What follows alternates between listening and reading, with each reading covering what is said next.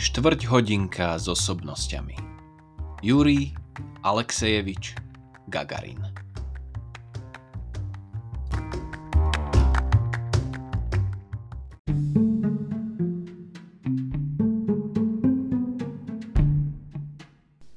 Gagarin sa narodil 9. marca 1934 v meste Gžack a zomrel 27. marca 1968 nedaleko obce Novosiolovo.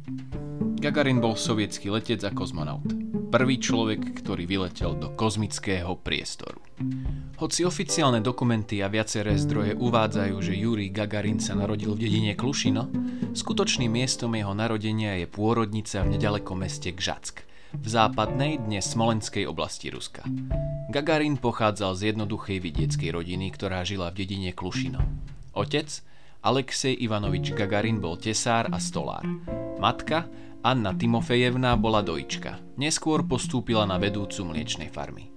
Gagarinovci mali štyri deti. Najstaršieho Valentina, jedinú dceru Zoju, syna Juria a najmladšieho Borisa. Do ich života silno zasiahla vojna. Keď sa priblížil front, jedného dňa pristálo na poli za dedinou poškodené lietadlo Jak-1. A tak dedinské deti prvýkrát v živote videli lietadlo. Malému Jurijovi pilot dovolil aj sadnúť si do kabíny. Po príchode Nemcov bola uzatvorená škola, do ktorej začal 7-ročný Jurij Gagarin chodiť len pred niekoľkými týždňami. Aj keď nikto z rodiny nezahynul, život na okupovanom území bol neľahký. Do školských hlavíc sa Jurij mohol vrátiť až po oslobodení v roku 1943. V tej dobe bola rodina rozdelená.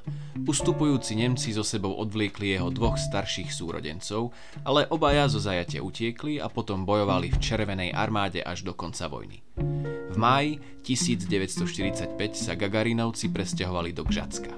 Jurij Gagarin dokončil 6. triedu základnej školy a rozhodol sa vyučiť remeslu. Prijali ho do učilišťa pri podniku poľnohospodárskych strojov v Ľuberci pri Moskve na výučbu v odbore zlievač. Súčasne vo večernej škole robotníckej mládeže chodil do 7. triedy, aby mal úplné stredné vzdelanie. Po dokončení učilišťa bol ako jeden z najlepších učňov vybraný na ďalšie štúdium na Saratovskú priemyselnú školu, ktorú absolvoval s výborným prospechom.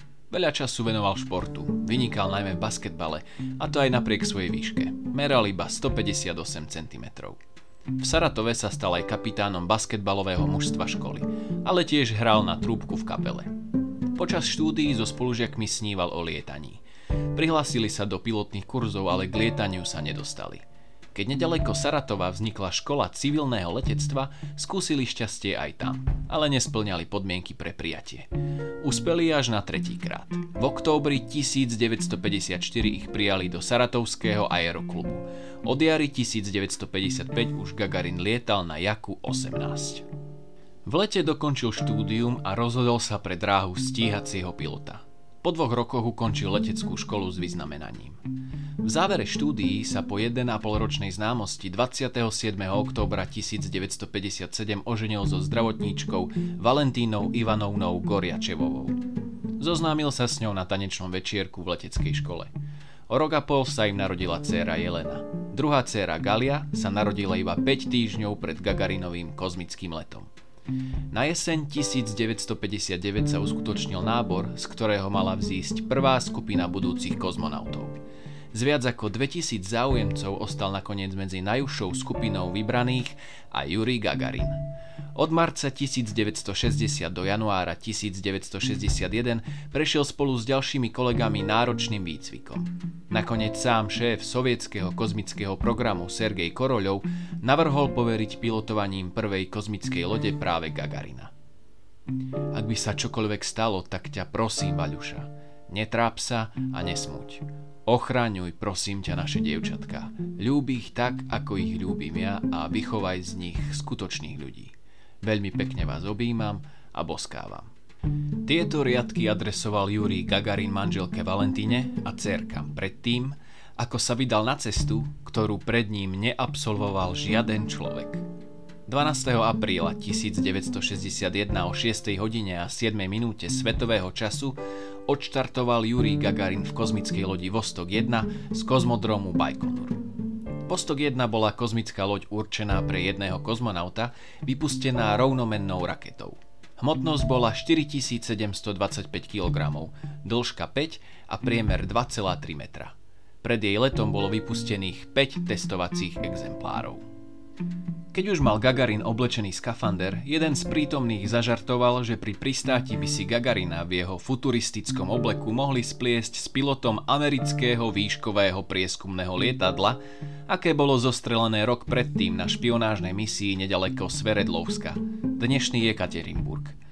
Nápad sa nakoniec vzal vážne a na poslednú chvíľu sa rozhodlo, že nad priezor helmy sa azbukou namaľujú veľké červené písmená CCCP v latinskom prepise SSSR, čo je skrátka názvu Zväz sovietských socialistických republik. Úlohy sa podujal jeden z technikov, ktorý bol známy svojim krasopisným písmom.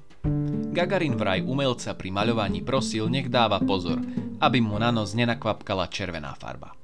Následne autobus s Gagarinom a s niekoľkými lekármi odišiel k štartovacej rampe. Podľa spomienok niektorých prítomných, autobus cestou k rampe zastavil vedľa cesty a pri ľavom zadnom kolese Gagarin vykonal malú potrebu. Pravdivosť tejto udalosti sa nikdy nepodarilo spoľahlivo overiť a na záberoch z jazdy autobusom pochopiteľne chýba. Každopádne sa časom z tohto úkonu stala tradícia, ktorá sa v ruskej pilotovanej kozmonautike dodržuje dodnes. Po vystúpení z výťahu Gagarinovi pomohli usadiť sa do sedadla kozmickej lode.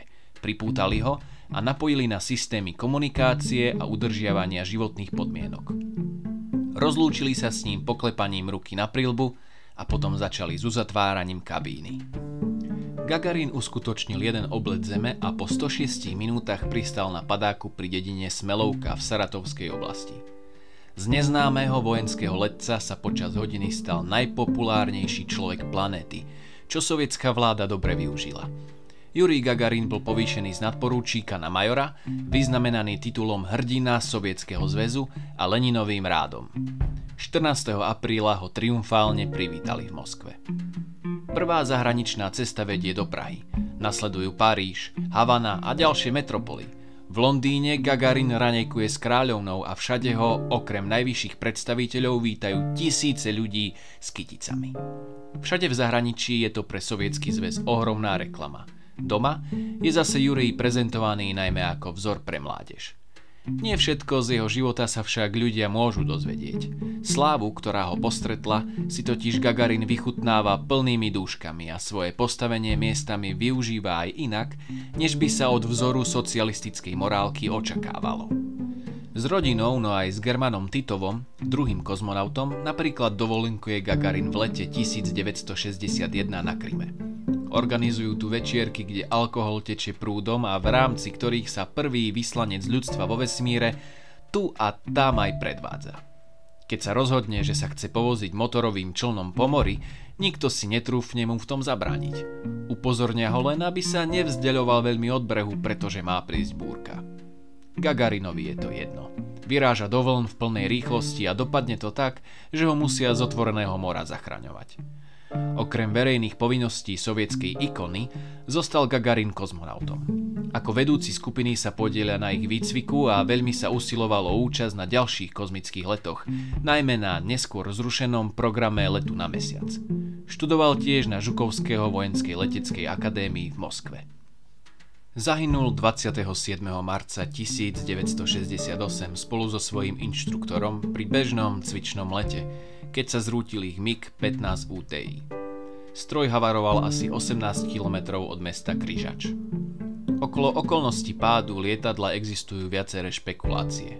Niektoré hovoria, že sa mohol dostať do stopy turbulencie iného stroja. Túto verziu napokon preukázalo aj dlho utajované vyšetrovanie, ktorého časť uverejnil až v roku 2013 bývalý kozmonaut Alexej Leonov. Niektoré iné teórie hovorili, že v pretlakovej kabíne došlo k dekompresii a obaja letci sa rozhodli pre okamžité klesanie skôr, ako dôjde k strate vedomia. Počas strmlavého letu však Gagarin a jeho inštruktor stratili vedomie a ich neovládaný stroj narazil do zeme a explodoval. Gagarin bol pochovaný na pohrebisku pri Kremelskom múre v Moskve. Jeho pohreb sa konal 30. marca 1968. Mesto Gžack blízko Juriovej rodnej dediny, nesie od roku 1968 na jeho pamiatku meno Gagarin. Je po ňom pomenovaná planétka číslo 1772 Gagarin a kráter na odvrátenej strane Mesiaca. Keď som v kozmickej lodi obletel Zem, videl som, aká je naša planéta krásna. Ľudia, chráňme a rozmnožujme túto krásu. Neničme ju. Juri Alexejevič Gagarin. thank you